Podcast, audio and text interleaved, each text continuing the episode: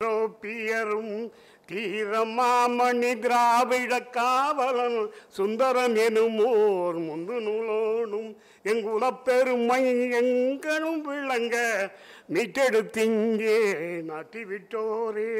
சீவைத்தாவும் வேசாவும் அருமுகத்தே நவலோனும் வரலாறில்லா தமிழன் எல்லாம் வசகிழி தீசைப்பட சங்க இலக்கிய இலக்கண உரைகள் மீட்டெடுத்திங்கே நாட்டிவிட்டோரே.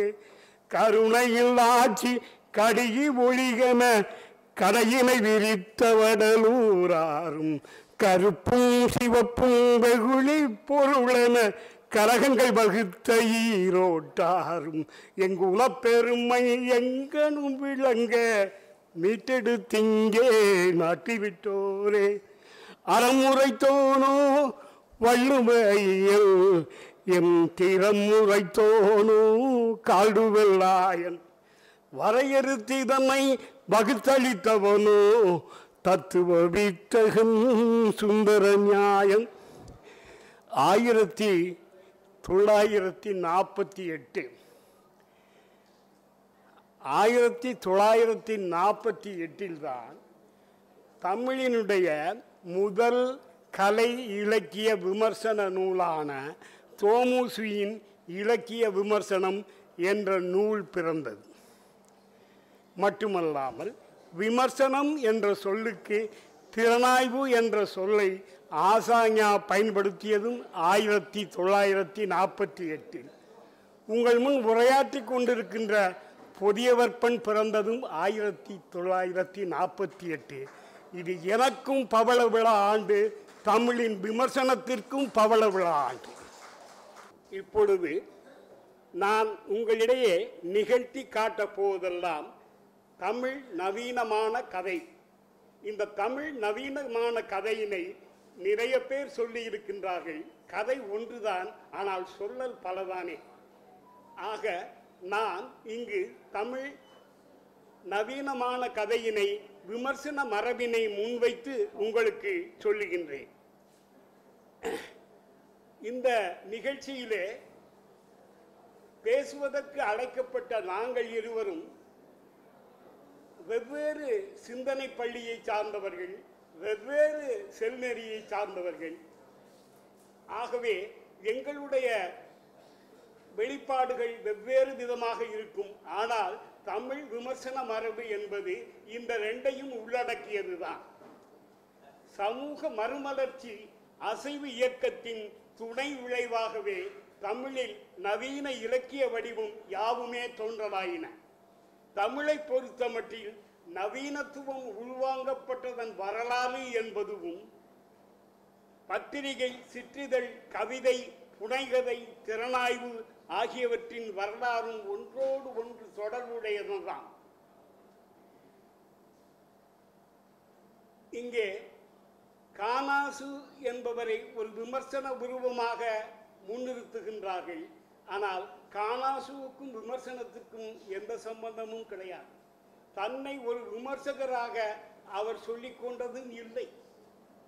என்ன நடந்தது என்று சொன்னால் புதிய இலக்கிய வடிவங்களை அறிமுகப்படுத்துகின்றவர்கள் அது எப்படி இருக்கின்றது என்பதை வெளிக்காட்ட வேண்டியதும் அவர்கள் பொறுப்பாக இருந்தது. டி. கேசி ஒரு மாநாட்டை கூட்டுகின்றார். தமிழ் எழுத்தாளர் மாநாடு என்று. அதில் பண்டிதர் மக்கள் எல்லாம் வந்திருக்கின்றார்கள். மணிக்கொடியை பற்றி ஒரு வார்த்தை பேச்சு கிடையாது. பாரதியாரை பற்றி ஒரு பேச்சு கிடையாது. ஆக என்ன என்று சொன்னால் அந்த ரசனை மரபிற்கும் பண்டித மரபிற்கும் புதுமை பித்தன் முதலானவர்களுடைய எழுத்து விளங்கவில்லை. அந்த எழுத்து விளங்காமல் போனதன் காரணமாக நான் விமர்சகனாக அவதரிக்க நேர்ந்தது என்று காணாசு கொடுக்கிறார் ஒப்புதல் வாக்குமூலம் அப்ப அவர் என்ன பண்றாரு?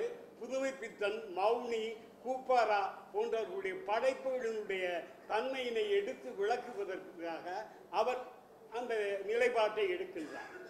ஆக இந்த தேவைதான் காணாசுவை விமர்சன அவதாரம் எடுத்தது என்று பதிவு செய்திருப்பவர்கள் நானும் ஜெயமோகனும் மட்டும்தான்.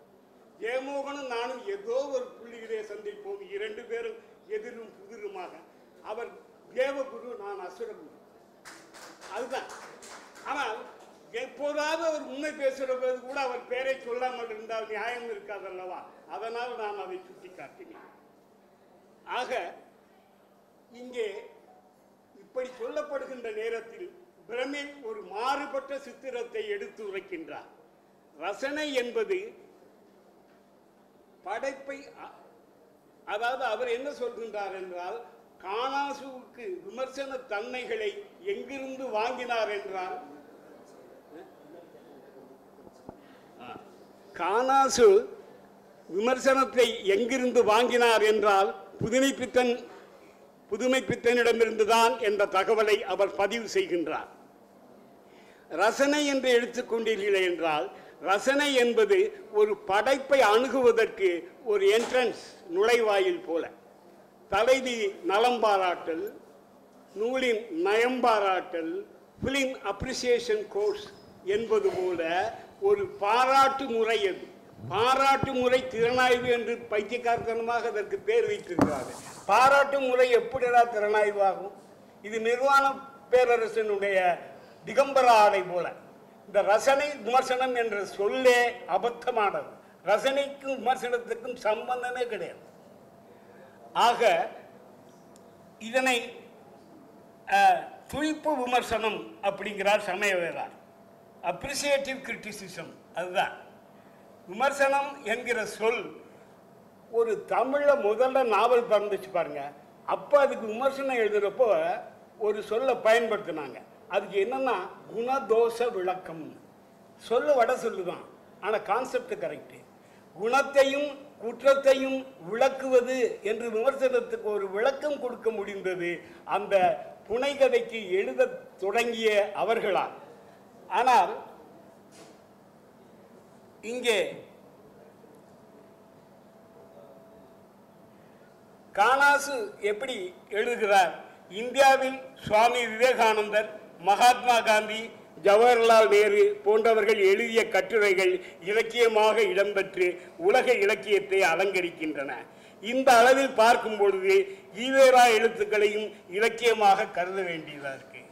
போனா போதுன்னு விவேகானந்தர் எல்லாம் அக்செப்ட் பண்ணிட்டாராம். அதனால் போ- போனா போது கொஞ்சம் ஈவேராவையும் சேர்த்துக்கலாம் அப்படின்னு சொல்கிறார் அப்புறம் கடைசியில் என்ன பண்ணுறாருன்னா அங்கே தான் நூல் ஆடுது. ஆர்எஸ்எஸ் கட்டுரைகள் ஒரு தொகுப்பு. இதுதான் அவருடைய உலக இலக்கியத்தில் அவர் தொகுத்த முறை.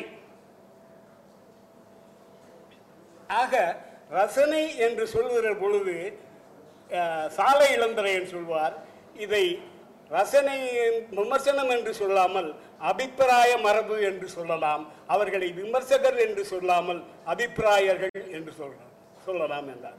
ஆமாம் நான் இப்படி அபிப்பிராயப்படுறேன். சரி உன் அபிப்பிராயம் நல்லா இருக்கு நீயே வச்சுட்டு எப்போ நீ வெளியில வந்து சொல்ல ஆரம்பிச்சியோ அந்த விமர்சனத்தில் நீ பங்கு பெறணுங்கிறது தான் அதில் உள்ள தர்க்க நியாயம். அப்போ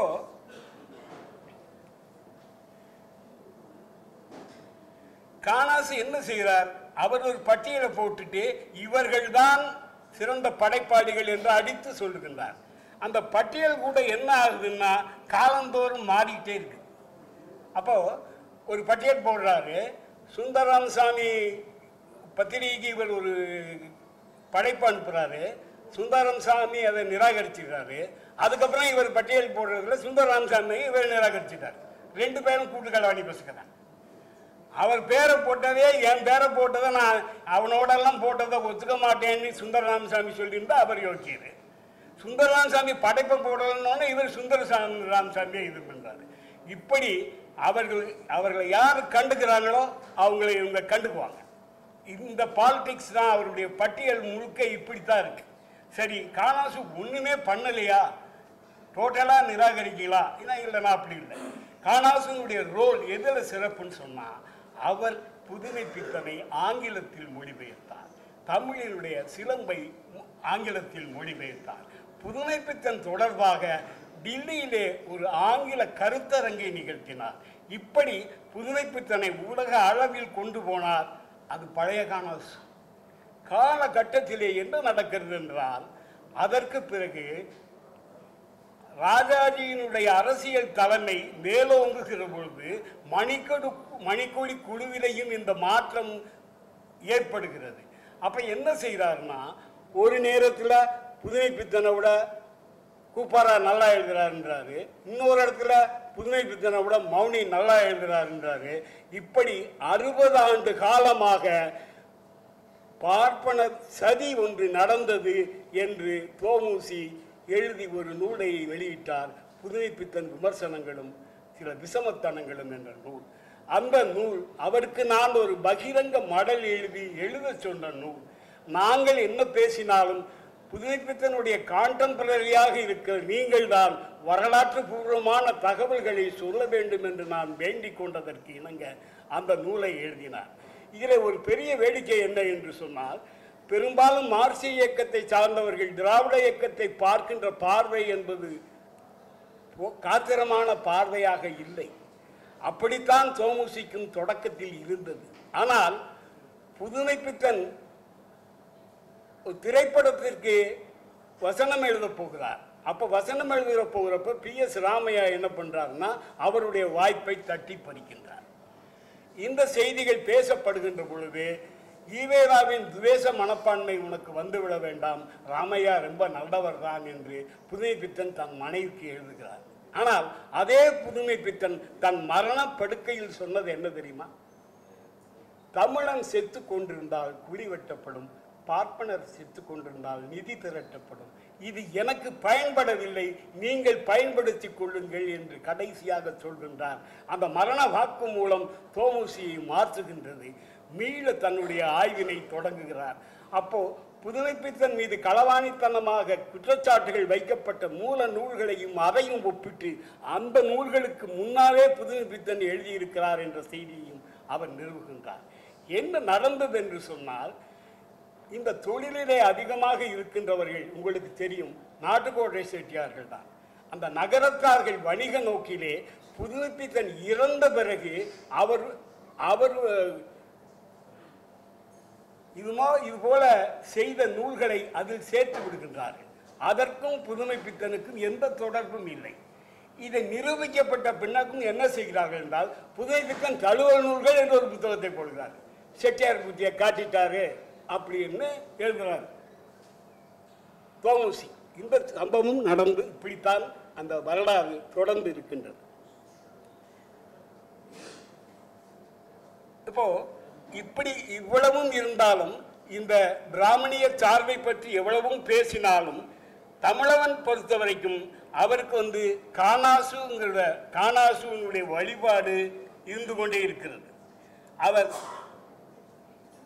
தியரி இலக்கிய விமர்சனத்தை கேள்வி கேட்பதோடு இலக்கிய விமர்சனத்தின் வீரியத்தை அட்டை போல் உறிஞ்சி எடுத்துக்கொள்கிறது எனவே நிஜமான தியரி இலக்கிய விமர்சனத்தை செல்லா காசியா காசாக்கியது என்று எழுதி பழகிய பழைய இறுகிய தியரிக்கும் இன்றைய நவீன தியரி தியரிக்கும் உள்ள வேறுபாட்டை கவனிப்பவர்கள் ரசனையை நவீன தியரி புறக்கவில்லை என அறிவார்கள் என்று எழுதுகின்றார்.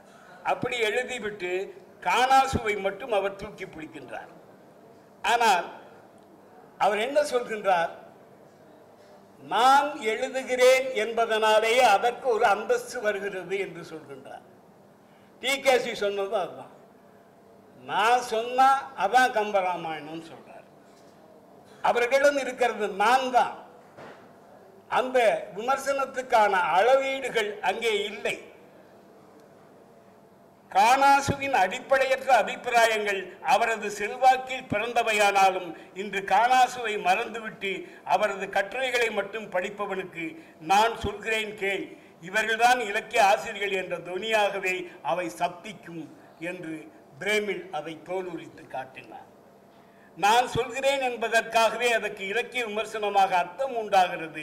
நாவல் தருவுகிற அனுபவத்தை ஏற்றுக்கொண்டு அமைவதுதான் நாவலுக்கு நாம் செய்ய வேண்டிய பக்தி என்று சொல்கின்றார் இலக்கிய விமர்சனம் என்ன? நேர்த்தி கடனாயா நாவலுக்கு நான் ஏன் அடிமையாக இருக்கணும்? என்னுடைய பார்வையில் தானே நான் நாவலை பார்க்கணும். அவர் நான் சொன்னால் அதை கேட்கணும். அதுதான் அதுக்கு மேல் அப்பீல் கிடையாது அப்படிங்கிற. அனுபவம் தர்சனம் என்ற தன்னிலை சார்ந்த அபிப்பிராயங்கள் விமர்சனம் என்ற பெயரில் செய்து வந்ததன் மூலம் சாதிய மேலாதிக்கம் இன்னொரு பெயரில் இலக்கியத்தில் செயல்பட்டது என்பதுதான் உண்மை. பிராமணியத்தின் மாற்று வடிவங்களாக அவை இருந்தன. மொழியின் பயன்பாடு என்ற அளவில் இவை கோட்பாடு போலவும் விமர்சனம் போலவும் தோற்றம் தந்தன.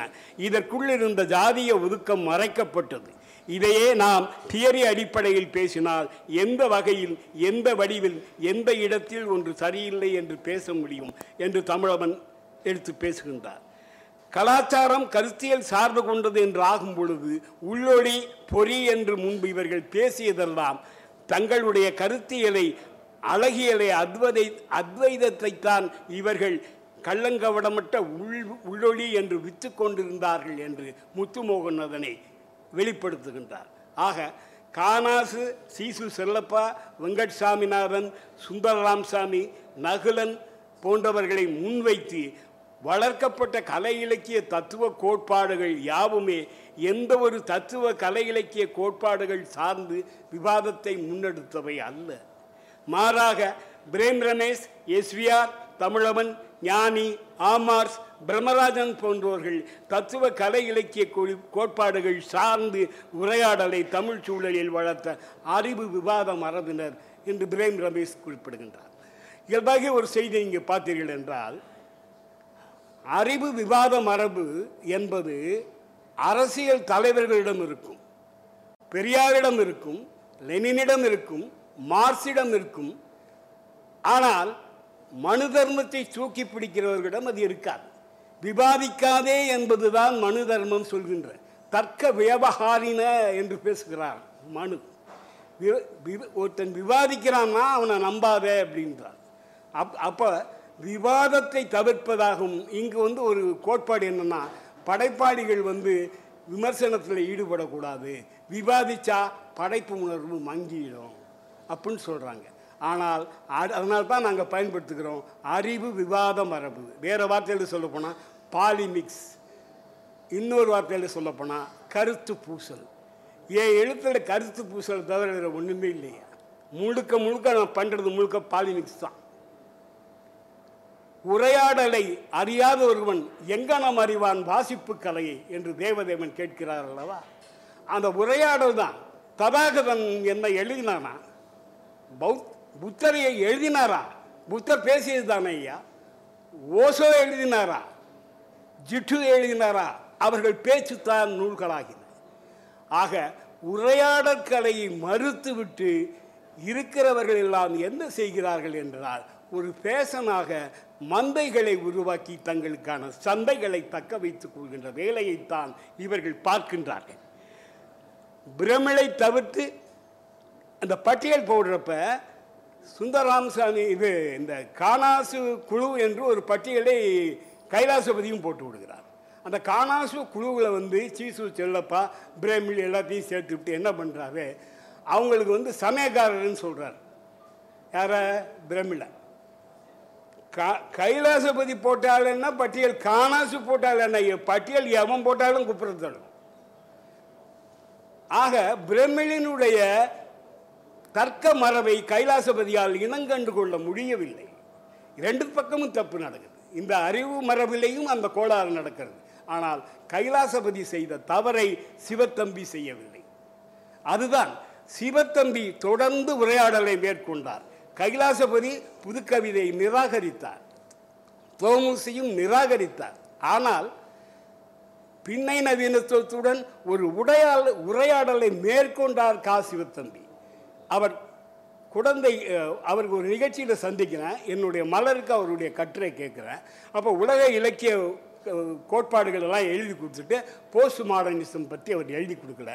நீங்கள் போஸ்ட் மாடர்னிசம் பற்றி எழுதி கொடுக்கலன்னா உங்கள் கட்டுரையை நான் போட மாட்டேன் எனக்கே நிபந்தனை விதிக்கிறீரா நீர்?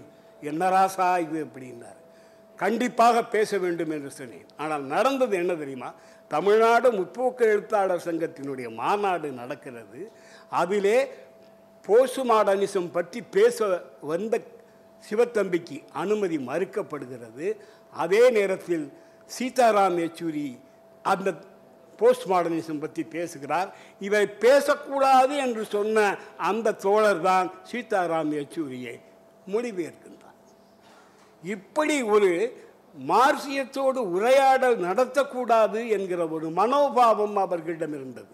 ஆனால் இந்த தன்மை கலை இலக்கிய பெருமன்றத்தை சார்ந்தவர்களிடம் இல்லை. அவர்கள் கொஞ்சம் தாராளவாதிகள்.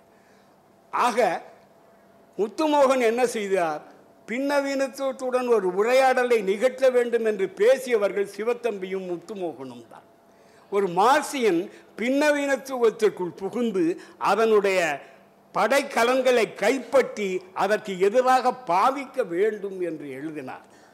வாசிப்பை இன்றைக்கு வந்து ஒரு ஒரு ஆயுதமாக பின்னை நவீனத்துவ கோட்பாடு இருக்கின்றது. அதை யார் வேண்டுமானாலும் கையாளலாம் பிஜேபிக்காரன் கூட கையாளலாம் அவனும் கையாளலாம் ஆக அந்த கருவியின் மீது குற்றம் இல்லை. கையாள தெரியாத நம்முடைய கையாளாகத்தனத்தில் தான் குற்றம். ஆக பின்னை நவீனத்துவம் என்ற கருவியினை ஆகச் சிறந்த முறையிலே கையாளுகிற தன்மையினை சிவத்தம்பி அவர்களும் செய்கிறார்கள். முத்துமோகனும் செய்கிறார்கள். நாங்களும் அதனை பின்தொடர்கின்றோம். அப்போது நான் இதை பிரித்து பார்க்கின்றேன். அப்புறம், சிவத்தம்பி போட்ட மாதிரி இல்லாமல் நான் அதை டிஃபரன்ஷியேட் பண்ணி சொல்கிறேன் காணாசுவினுடைய கருத்தியல் வேதாந்த கருத்தியல் நெறியியல் ரசனை அபிப்பிராய நெறியியல் செல்லப்பாவினுடைய கருத்தியல் காந்திய கருத்தியல் அவருடைய ஆய்வு பகுப்பாய்வு விமர்சன நெறியியல். அனலிட்டிக்கல் என்று சொல்லப்படுகின்ற புது திறனாய்வின் ஒரு கூறான தன்மையினை எடுக்குகின்றார். தமிழில் விமர்சனம் என்பது காணாசுவிடம் இல்லை அவரை மறுத்து செ- செல்லப்பாவிடம் வருகிறது. அடுத்தபடியாக பிரமிழுடைய கருத்தியல் என்று பார்த்தால் சமயம் சாராத சித்தர் மரபியல். அவருடைய நெறியியல் என்பது ஆர்கிடைப்பல் கிரிட்டிசிசம் மூலப்படிம விமர்சன முறையியல். வேசாவுடையது சனாதன கருத்தியல் கலாரசனை நெறியியல். இப்படி டிஃபரன்சியேட் பண்ணி பார்த்தா தமிழ் மரபில் நீங்கள் ஒன்று எடுத்துக்கிட்டிங்கன்னா பொதுவியல்பு சிறப்பியல்புன்னு ஒன்று இருக்குது இந்த பொதுவியல்பு சிறப்பியல்புன்னு என்னன்னு தெரிஞ்சால் உங்களுக்கு திருமந்திரம் தெரிஞ்சால் தெரியும். இல்லை சைவ சித்தாந்தம் தெரிஞ்சதுன்னா அது என்னன்னு தெரியும். இல்லை மாவோவின் முரண்பாடுகள் பற்றி படிச்சிருந்தீங்கன்னா உங்களுக்கு தெரியும். அப்படி இல்லை தர்சனா என்று சொல்லக்கூடிய சிறப்பியம் என்ற தர்சனத்தை படித்தால் தெரியும். இதில் திரும்ப எல்லாம் சொல்லப்பட்டிருக்கின்றது. இந்த பொது சிறப்புங்கிறதுக்கு நான் ஒரு எளிமையான உதாரணம் சொல்கிறேங்க இந்த கை இருப்பாங்க இது பொது. இந்த கையில் இருக்க ஒவ்வொரு விரலும் சிறப்பு. இந்த பொதுவுக்கும் சிறப்புக்குமான உ- உறவு என்பது இந்த சிறப்பு இல்லாமல் பொதுவும் இல்லை பொது இல்லாமல் சிறப்பும் இல்லை. இந்த பொதுவியல் சிறப்பியல் என்ற இரண்டு தன்மையை விளங்கி கொண்டா கொள்ளாததனால்தான் இரண்டு மரபிலேயுமே சிக்கல் வருகின்றது. அதாவது ஆ, ஆ, வேத மரபிலும் சரி எதிர் மரபிலும் வருது. நான் வந்து ஜெயமோகனோடையும் போராட வேண்டியதாக இருக்குது ஆமார்ஸ் கூடயும் போராட வேண்டியதாக இருக்குது ஏன்னா ரெண்டாயிரம் ஆண்டு கால இலக்கியம் யாவும் இங்கே பார்ப்பன வெள்ளாள கருத்தியல் என்றார். பார்ப்பன வெள்ளாள கருத்தியல்னா திருக்குறளை சொன்னது என்ன ஐயா? சிலம்பில் பேசப்படுறது என்ன? மணிமேகலையை எடுத்துக்கங்க. ஆ? சமய கணக்கர் திறமுறைத்த காதைன்னு அந்த சீத்தலை சாத்தன் எழுதியிருக்கான். எவ்வளவு பெரிய மெய்யறிவாளன் தெரியுமா சீத்தலை சாத்தன்? சர்வதர்சன சங்கரகம் என்பது பின்னால் பல நூற்றாண்டுகளுக்கு பிறகு வடமொழியிலே எழுதப்படுகின்றது. அதற்கு சில நூற்றாண்டுகளுக்கு முன்பே அவன் செய்திருக்கிறான். உயசா உரை எழுதுகிறார் அந்த பகுதி உரை எழுதாமல் போயிடுறார் தாண்டி போயிடுறார். எழுத முடியல. நான் அவரை தப்பாக சொல்லலை. பௌத்த கருத்துக்களை உள்வாங்கி எழுத வேண்டும். அது மட்டுமல்ல சீத்தலை சாத்தன் செய்கிறது என்ன என்று சொன்னால் பிற சமய கருத்துக்களை எல்லாம் தொகுத்து கொடுக்கிறார். அதற்கு பிறகு தன்னுடைய கருத்தை சொல்கிறார். அதை நான் ஆய்வரங்கிலே படித்த பொழுது மணிமேகலையில் இறையியலும் மணிமேகலையின் மெய்யியலும் என்று படித்தேன். அப்போ அந்த நீலகேசியும் அதையும் கம்பேர் பண்ணிங்கன்னா ஒரு சமய சார்பு இருக்கும். மணிமேகலத்தையோ சீத்தலை சாத்தன்ட்டையோ கிடையாது. அப்படி மெய்யியல் மரபுக்கான கொடைகளை வழங்கிய சீத்தலை சாத்தனார் இருக்கிறார். அப்புறம் சித்தர் மரபு இருக்குது சித்தர் மரபில் வந்து திருமூலர் வேற சிவபாக்கியர் வேறு. மூர்த்தி தீர்த்தம் தலம் மூன்றையும் மறுக்கிறது சிவாக்கியன் மரபு அதற்கு பிறகு வள்ளலார் வருகின்றார். அவர் இந்த சிவபாக்கியர் மரபை அவர் பின்பற்றுகின்றார். சாதியும் மதமும் சமயமும் பொய்யென ஆதியில் உணர்த்திய அருட்பெரும் ஜோதி என்று சொல்கிறார் அப்பொழுது நான் சைவ மதத்தை சார்ந்தினேன் சார்ந்திருந்தேன் என்றால் அறிவு அவ்வளவாக இல்லாதிருந்த காலம். இப்பொழுது என் அறிவு பேரண்டத்துடன் போட்டியிடுகிறது. சேரவாரி ஜகத்தீரே என்று சொல்கின்றார். உலகத்தின் மேதைகளோடு உட்கார்ந்து பேசக்கூடிய தகுதி படைத்த ஞான பேரறிஞன் வள்ளலார். அவரை சமய சிமுழுக்குள் அடைக்க பார்க்கின்ற வேலையை இன்னும் செய்து கொண்டிருக்கின்றார்கள். அடுத்தபடியாக நான் இந்த புது திறனாய்வு மட்டும் சொல்லிட்டு முடிச்சுக்கிறேன். இந்த புது திறனாய்வு இயக்கம் நியோ கிரிட்டிசிசம் அப்படின்னு சொல்கிறது பகுப்பாய்வை உள்ளடக்கியதாகவும் செய்முறையை உள்ளடக்கியதாகவும் பல வகையிலே வெளிப்படுகிறது. இந்த இதைத்தான் சிறப்பாக எடுத்து எடுத்துக்கொண்டு வருகிறார். ஆனால் இதை பற்றி சொல்கின்ற பொழுது நியூ கிரிட்டிசிசம் என்பது அமெரிக்க இலக்கிய சிந்தனை பள்ளி. அதனால் இலக்கிய பணுவலுக்கு உள்ளே நின்று அது குறித்து பேசுவது என்று யமுனா ராஜேந்திரன் அவர்கள் குறிப்பிடுகின்றார்கள். அப்படி முழுக்க புறம் ஒதுக்கிவிட முடியாது. ஏனென்றால் அமெரிக்கா மட்டுமல்ல ரஷ்ய வடிவியலும் பேசப்பட்டிருக்கின்றது. ரஷ்ய வடிவியலாரும் கான்ட்ரிபியூட் பண்ணியிருக்கிறார்கள். அதே நேரத்தில் கவிதை நயம் என்கின்ற கைலாசபதி எழுதிய நூல் வடிவையிலை பேசுவதுதான். எனவே அது முழுக்க மார்சியத்திற்கு புறம்பானது என்று பார்க்க வேண்டியதில்லை. திரும்ப திரும்ப நான் சொல்கின்றேன் கையாளுகிறவர்களை பொறுத்து தான் கருவி சிறக்கும். இதை செல்லப்பா இங்கே வந்து பரிந்துரை செய்கின்றார் புது திறனாய்வை. இது அமெரிக்காவில் தோன்றினதுனால அவங்க மறுதளிக்கின்றார்கள் ஆனால் பூரணச்சந்திரன் இலக்கியத்தை அழகியல் அடிப்படையில் ஆராய்வது எப்பொழுதுமே முதல் தேவை. ஆனால் எந்த திறனாய்விலும் சமூக பின்னணி நிச்சயமாக இடம்பெற வேண்டும் என்று சொல்கிறார் இவர்கள் எல்லாருக்கும் விட உம்பத்த ஈகோ நான் எப்படி எழுதுகிறேன் என்று எழுதுகிறார்.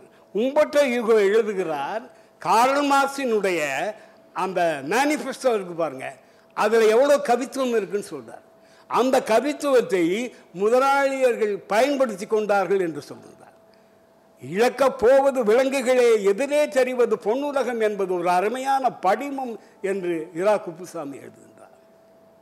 அப்போ மாவோவை எடுத்துக்கொண்டால் மாவோ வந்து மூடுண்ட பணி வறண்ட பணி என்று பேசுகின்றார். மார்க்சியர்களா கலை இலக்கியம் அறியாதவர்கள் யாரிடம் கதை விடுகின்றீர்கள்? இன்றைய இலக்கியத்துவம் என்று எடுத்துக்கொண்டால் அதில் முக்கியமாக பேணப்பட வேண்டியது அறம் சார்ந்த விஷயம். நாம் ஒரு சாதாரணமாக ஒன்று தப்பாக புரிஞ்சுக்கிட்டு இருக்கோம். அதாவது என்ன சொல்கிறாங்கன்னாக்கா இலக்கியம் கண்டதற்கு இலக்கணம் இயம்பலின் அப்படின்னு ஒரு. ஆனால் உண்மை அது இல்லை. அதை வச்சே நானும் என்ன நினச்சிக்கிட்டேன்னா புதினம் கண்டதற்கு புனை உத்தி என்று நானும் எழுதினேன். ஜமாலன் தான் அதை உழைத்தார். அவர் என்ன சொல்கின்றார்? சமூக நனவெளியில் செயல்படுகின்றது தமிழ் நூல்களின் நெசவிலே இருக்கிறது. கோட்பாடுதான் படைப்பை படைக்கிறது. படைப்பல்ல கோட்பாடை படைப்பது என்பதை தெளிவாக்கி கடைசியாக அவர் முன்னிறுத்துகின்ற விஷயம் என்பது. அறம் சார்ந்த ஒரு விஷயம்தான். இனியான இலக்கியத்தினுடைய ஊடு சரம் என்று சொல்கின்றார். அதை அவருக்கு முன்னாலே சொன்னவரும் எங்கள் பிரமிழ்தான். நீதியோடு சேராத ஒரு த தர்மம் என்பது இது ஒரு விமர்சனம் என்பது சனாதனத்தினுடைய கருத்தியலை பிரதிபலிக்கின்ற வறண்ட கிராப்ட் என்று சொன்னார். ஜேகேட்ட போங்க அப்புறம் அஹ், ஆனந்த குமாரசாமிகிட்ட யாருமே கலை என்பதிலிருந்து மனிதனை பிரித்து பார்க்கவில்லை. கடைசியாக ஒரு வரி சொல்லி முடித்துக் கொள்கின்றேன். எப்படி எழுதுவது என்பது கலை நுட்பம் சார்ந்தது. எதனை எழுதுவது என்பது கலைஞனுக்குள் இருக்கின்ற மனிதனை சார்ந்தது. எங்கள் வாசிப்பு என்பது வெறும் நூல்களை அல்ல அந்த நூல்களுக்குள் இருக்கின்ற மனிதனை வாசிப்பது என்று கூறி காந்தியாருடைய வாழ்க்கை மட்டும் அவர் செய்தி அல்ல எங்கள் வாழ்க்கையும் எங்கள் செய்தி என்று பிரகடனம் செய்து கலை சார்ந்த விஷயத்தை மார்க்சியர்கள் போல தந்தவன் எவ்வளவு இல்லை என்று சொல் என்னுடைய உரையின் தமிழ் இலக்கியம் வந்து இப்போ நீங்கள் சொன்னீங்க. ஒரு எழுத்தாளன் வந்து கதை எழுதும்போது அது இலக்கியத்தோடு போனாலும் அவங்களுக்குள்ளே இருக்கிறத தான் வெளிப்படுத்துறதுக்காக தான் எழுதுகிறேன் அதை வந்து சில நேரங்களில் அரசும் ஒத்துக்க மாட்டுது. அந்த புக்கு வெளியில் வராமையும் செய்யுது சில நேரங்களில். அதே மாதிரி பொதுமக்களும் அதை வாங்கி படிக்க மாட்டாங்க சில நேரம். அதற்கு அதுக்கு என்ன செய்யணும் அந்த எழுத்தாளன்?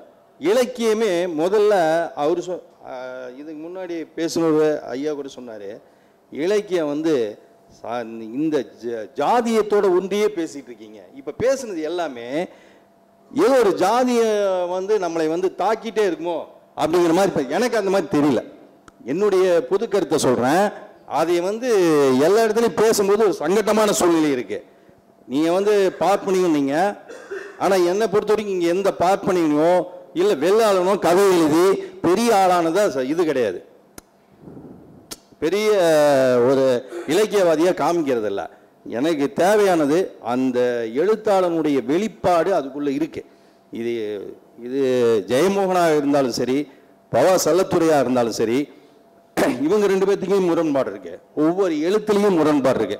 அதற்கான விளக்கம் வந்து இதில் கொடுப்பீங்கன்னு பார்த்தேன். ஆனால் வந்து மேம்போக்காக தான் பேசிட்டு இருந்தீங்க. என் என் பேச்சை மேம்போக்குன்னு சொன்ன உங்கள் பேச்சில் உங்கள் கருத்து என்னன்னே தெரிய வரல. என்ன உங்களுக்கு பிரச்சனை? என்ன அந்த இது மேம்போக்கு? கோட்பாடுனா என்ன? ரசனை விமர்சனம்னா என்ன? அமெரிக்க திறனாய்வுனா என்ன? ரஷ்ய திறனாய்வுனா என்ன? இவ்வளோ விஷயம் சொல்லியிருக்கேன். மேம்போக்குங்கிறீங்களே என்ன மேம்போக்கு? ஜெயமோகனை பற்றி பேசிட்டா மேம்போக்கா? நீங்கள் ரொம்ப ஆழமாக போயிட்டீங்களா? என்ன பவாவை பற்றி உங்களுக்கு தெரியும்? பவாவும் ஜெயமோகனுக்கு வக்காலத்து வாங்க தானே செய்கிறாரு ஜெயமோகனுடைய நூல்களை போடத்தானே செய்கிறாரு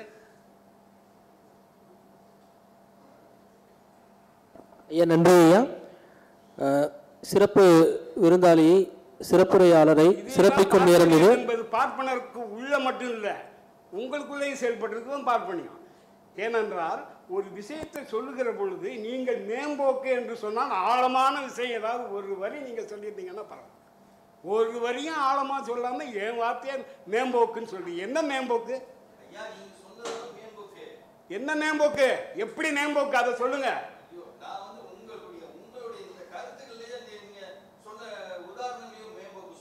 சரி. மேம்போக்குனாலும் மேலோட்டமாக உன்னை நான் வந்து ஆழமாக அடியோட்டமாக சொன்னேன். மேலோட்டமாக நான் பேசவே மாட்டேன். உங்களுக்கு விளங்குறதுன்னா மேல் மாடி சம்மந்தப்பட்ட விஷயம். அது அது நீங்கள் உங்களை கொஸ்டின் பண்ணிக்க வேண்டிய விஷயம். யாரை பார்த்து மேலோட்டம்ன்றீங்க? மேலோட்டம்லாம் கிடையாது. ஆழமான கருத்துக்களை சொல்கின்ற பொழுது உள்வாங்க முடியலன்னா எனக்கு புரியலைன்னு சொல்லுங்க. ஒரு விஷயத்தை விளங்கிக்கிறதுக்கு அந்த விஷயத்தோட உங்களுக்கு என்ன ஏற்கனவே பரிச்சயம் இருக்கோ அதுதான் விளங்கும். ஒரு விஷயம் எடுத்துங்க. ஜெயமோகனுடைய ஒரு நூலை பவாசலத்தினால விளங்கிக்க முடியுது விஷ்ணுபுரத்துக்கு உள்ளேயே போக முடியல. ஏன்னா அதுக்குள்ள தத்துவம் இருக்கு. அவருக்கு தத்துவம் தெரியல. அதுபோல என் பேச்சில் பேசப்படுற விஷயங்களோடு உங்களுக்கு ஏற்கனவே பரிச்சயம் இருந்தால் அது விளங்கும். இல்லைன்னா விளங்காது. அதுக்கு நான் காரணம் இல்லை. அஞ்சு வயசில் படிக்கிறது விளங்காதது பத்து வயசில் விளங்கும் ஐம்பது வயசில் அதிகமாக விளங்கும்.